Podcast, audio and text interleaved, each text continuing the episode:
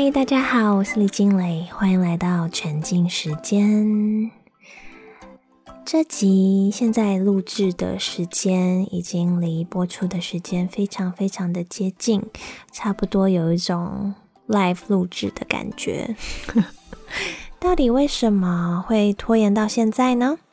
嗯，最近工作跟生活都有很多的事情。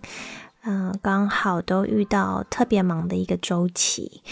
然后我有三个孩子，所以连假就真的很难找到时间可以好好的录制。连假之前呢，又刚好遇到三个孩子都生病，然后又高烧，我又经历了一次就是无数个夹在咳嗽交响乐团正中央的夜晚。感觉像是二十四小时都浸泡在病毒的中心正中央，晚上也需要随时确认一下他们发烧的状况。原本我也一直很担心自己会失声，没有办法录音，但我居然又全身而退耶！就是我没有被传染耶！我觉得自己近年来的体质真的改变了很多，以前我很容易就会被传染。所以我觉得，嗯，最近这几年找到的增强免疫力的方式真的蛮有效的，很开心可以找到有用的方法。Anyway，这个以后再慢慢跟你们分享。但小朋友高烧咳嗽真的是大魔王啊，要花很多时间就准备食材，然后还需要一直炖补汤啊、鸡汤啊、苹果炖洋葱之类的。还要分别煮他们会有胃口可以吃得下去的东西，然后最近又刚好遇上美美的生日，所以也需要很多时间去筹备她生日的事情。虽然我说出很多正当的理由，你们都觉得很合理，对吗？但我必须要承认，刚刚讲的那些都只是借口。你们会这样吗？就是明明知道自己有很重要、必须要完成的事情，但是会因为不自觉的想要逃避这件事情，所以就一直无限期的拖延，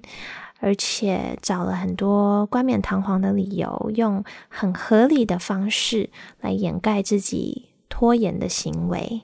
像是账单一定会拖到最后一秒，或是过期了才去缴。然后最后被罚钱，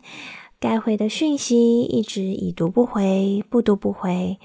然后说好要开始运动、整理家里，但一直都还没开始。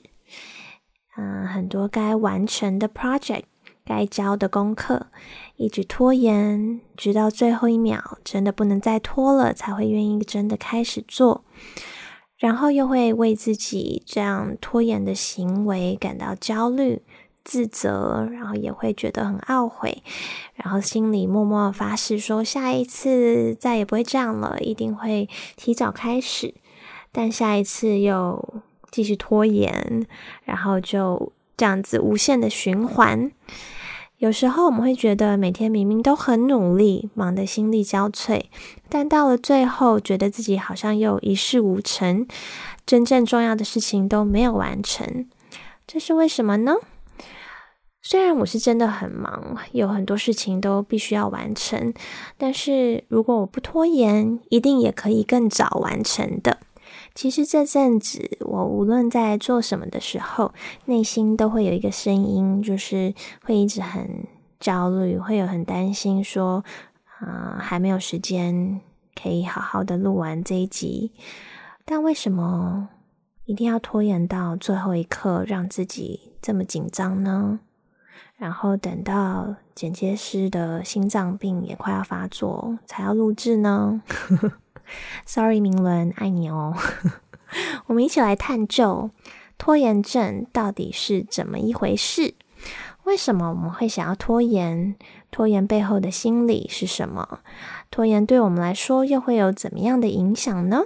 我们要怎么做才能够有效的对抗拖延症呢？拖延其实是很普遍的一个现象，但因为拖延很容易掩饰，我们很多时候也很容易可以自圆其说，很多时候，我们拖延的也是一些看似微不足道的一些生活的小事，所以我们也不太会去正视这个拖延症的这样的问题。研究显示，有七十五 percent 的大学生有拖延的现象，一般大众里面有二十五 percent 有长期拖延的问题，而且这里面有超过九十五 percent 的拖延者希望能够改善自己拖延的习性。因为这个问题不但影响绩效，也让他们感到非常的痛苦，而且长远来看，拖延对人的身心健康也有破坏性的影响。有一项研究追踪了三千五百多名大学生以后，发现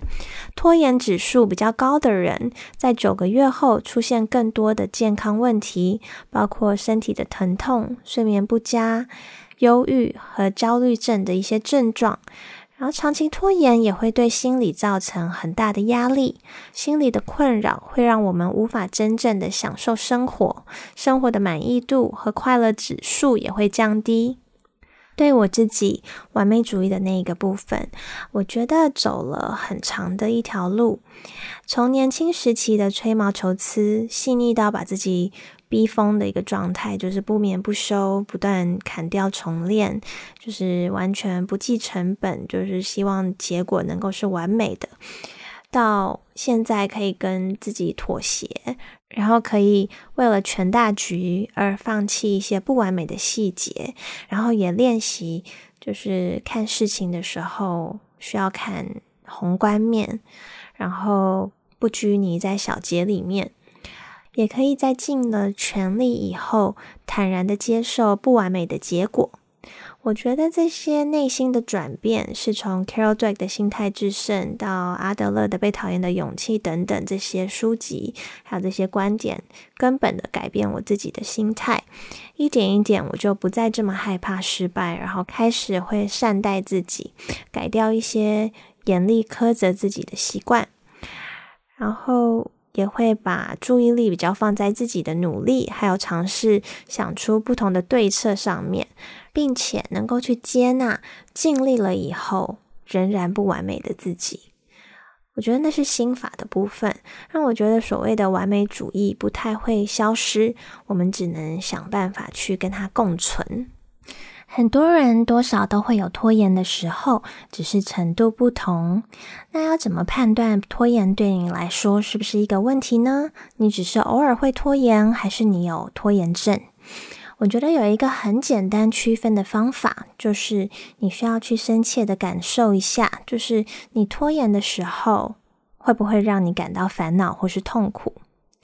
当我们拖延明知无法逃避的事情，通常会造成我们的心理压力。虽然拖着不做，但还是会一直想到那件事情还没有做。一天可能会想到那件事情好几次。就算你为了逃避做那件事情，选择先做一些让自己愉快的事情，例如先追一下剧啊，先吃一点东西，先上一下网，放松一下，再写功课之类的。但无论你做什么，你也只能快乐一下下，过一下就会有罪恶感，觉得自己很糟糕，会烦恼自己要怎么完成正在一直拖延的事情。眼看着期限越来越近，就会感到越来越焦虑。通常，我们想要拖延的事情，都是让我们内心感到恐惧不安的事情。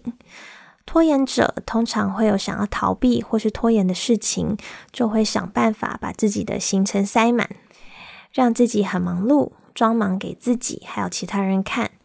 平时不紧急的小事情，也都会突然很愿意去做，像整理书桌啊、打扫啊、补货啊，什么都肯做，就是除了该做的这件事以外，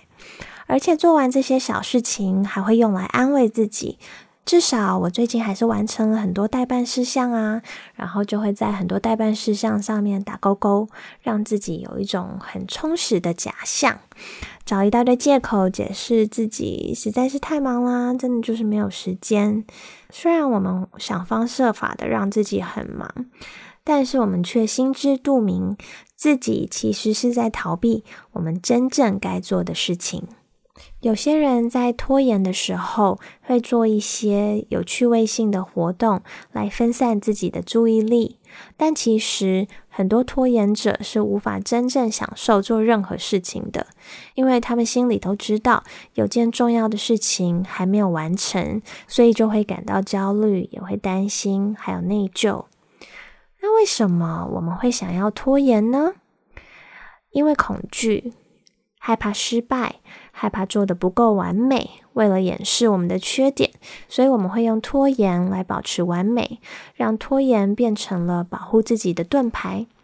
但往往最后不但保护不了自己，反而会因为拖延而厌恶自己，对自己的自信心下降。而且因为不断拖延累积下来的失败的经验，会让我们之后花更多的时间犹豫，因而感到焦虑。形成一个拖延的恶性循环，所以其实拖延很大一部分是源自于完美主义。心理学家认为，完美主义的人分成两种：一种是适应型的完美主义，一种是适应不良型的完美主义。适应型的完美主义的人，也就是如愿以偿的完美主义，就是这些人都自我要求很高，相信自己的表现能达到要求。也确实能达到。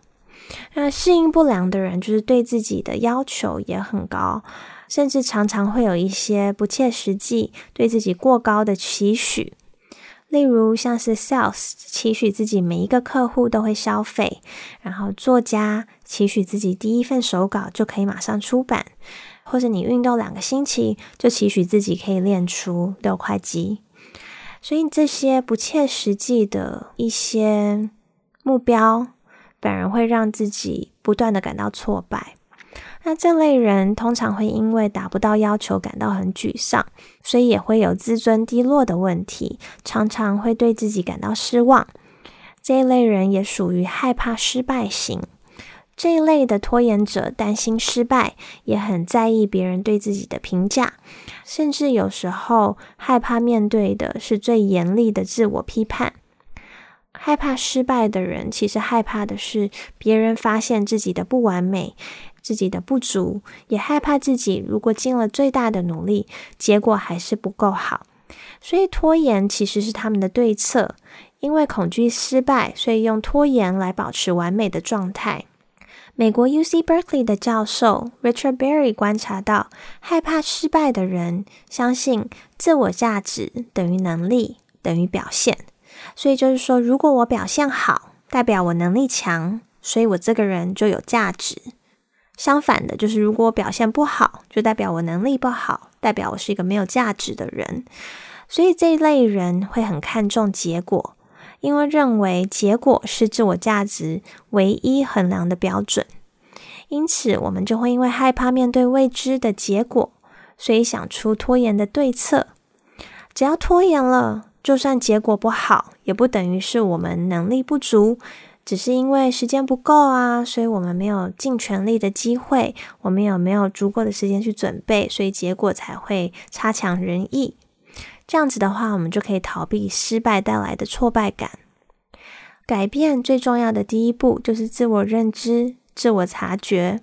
所以，首先我们需要观察到自己有意识还有无意识的行为，避免设立不现实的目标是很关键的。设立确实可以达成的目标很重要，这样我们才可以从这些经验当中，在我们达成这些阶段性目标的时候，可以慢慢的增加自己对自己的自信心，也比较不会因为压力过大，大到让自己想要逃避、想要拖延。除了害怕失败型，还有一种人是害怕成功型。人会害怕失败，很容易理解；但有人会害怕成功，这很有趣吧？有些人会认为自己不配成功，有一些人会害怕成功的代价太高，认为自己不配成功的人会出现自我阻碍的行为，阻碍自己达到目标。有时候是有意识的自我破坏。有时候是没有意识的自我破坏，通常是源自于认为自己不配获得成功。很多时候是因为成长的时候经历了一些创伤，像是常常被羞辱、贬低或是批评，本质上就会认为自己不值得被爱，永远都不够好，所以不配拥有成功。有些人是害怕，如果成功会影响自己的人际关系，会有一些不一样的压力，有可能会让别人不开心，或是造成别人的伤害。有些人也会害怕成功需要付出很多的代价。除了害怕失败型，还有害怕成功型的完美主义的人，还有反抗权威型的这一类人，会为了想要掌控局面、宣示主权，所以故意拖延。反抗权威型呢，是那些想要打破原有规则的人，就是拖延是为了展现自己的权利，自己可以依照自己的意愿做事，不用听命于别人，就是那种你叫我做，我就故意偏要拖着不做的那种心态，为了证明自己是独立自主的一种方式。除了害怕失败、害怕成功，还有反抗权威型，还有一种完美主义的人是害怕亲近型，就是你会一直拖着不回简讯吗？之前我们有聊过已读不回，还有不读不回的心理。其实有时候，我们收到关心的简讯，甚至是温暖鼓励的讯息，也可能会是因为我们的过去有一些不好的经验，或是潜意识里对亲密关系的不信任，我们会害怕失去，害怕受伤，害怕失败，所以不敢再去加深一段感情或是友谊，所以会特别想要逃避跟拖延这一部分的讯息。其实，第一位提出完美主义的心理学家是在听沉浸时间的你们应该都很熟悉的阿德勒。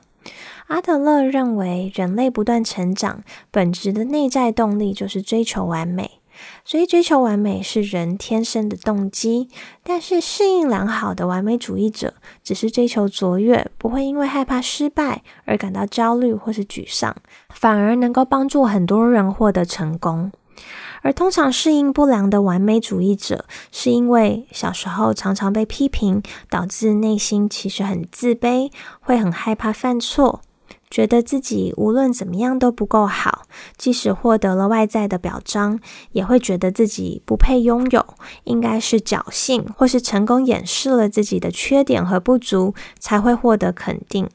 或是小时候的时候缺爱、被忽视，因而内心认定自己毫无价值，也因此会一直很努力。就算成为领域中最优秀的人，也还是一样会一直想办法在进步。但其实这类的成功人士，常常会因为自己无法肯定自己而感到痛苦。那我们要怎么样战胜我们的拖延心理呢？我自己尝试了各种不同的方法，认为这些是一些很有效的 tip。第一就是做就对了，不要想太多，也不要花太多时间规划，因为万事起头难，开始以后球只要推出去，就会自己一直不断的滚动了。你想要把球停下来，反而也很难。所以，只要坚持度过前面最难熬的十分钟，你就会停不下来，不知不觉就把那件事情做完了。研究显示，我们头脑最清楚的时候就是刚刚起床的时候，所以我们要把我们最不想做的事情最先做。我觉得 momentum 的方法遇到最大的困难，通常会是开始做了以后，很容易会分心，或是在过程当中想要放弃，或是想要做别的事情，像看一下手机啊，休息一下，或是想到另外一件需要做的事，然后这件事就会不了了之。我觉得解决这个挑战最有效的方式就是番茄工作法。就是我会用手机设置一个闹钟。其实，在家里的话，我还有一颗就是很可爱的番茄计时器，或是现在也有很多番茄工作的 App。反正就是，无论你用什么方式，每次计时二十五分钟，然后在这二十五分钟以内，你就专注的完成一样事情，就是不做任何其他事情，也不 check 手机。然后如果被打断，就重新计时。这样的话，如果在闹钟响之前，你开始有想要放弃或是分心的感受的时候，就有再支撑下去一下下的动力。然后每二十五分钟可以短暂休息三到五分钟，然后再继续下一个二十五分钟的任务。然后每完成四个二十五分钟的任务以后，就可以休息比较长的时间，大概十五到三十分钟。这样就可以拉长我们的注意力，让自己可以不拖延，更有效率的完成该完成的事情。虽然在这个过程当中，内心也会有抗拒或是不愿意的感受，但是只需要坚持一下下，事情就解决了。其实很多时候，困扰我们很久的事情，只需要五分钟、十分钟的时间就可以解决了。其实很多事情比我们想象中的容易。累积很多成功的经验以后，感受到因为没有拖延，心里的轻松的感觉，发现有时候我们恐惧的事情，并没有想象中这么可怕，也可以在自我察觉当中，察觉自己拖延的原因，想办法跨越，成为更好的自己。今天想要跟大家分享的一句名言是：“我没有失败，我只是找到一万种不可行的方法。”但愿我们都能够找到跟爱迪生一样，可以有坦然面对失败的勇气，学会怎么去接纳不完美的自己，善待自己。即使是拖延了，也可以在检讨以后原谅自己。即便是尽了全力以后，结果不如预期，也可以像安慰好朋友的时候一样，抱抱那个尽力的自己。谢谢你们今天的收听。如果你喜欢今天的节目，记得帮我按下订阅，跟我分享你的获得，分享给更多朋友。沉浸时间，我们下周三再见。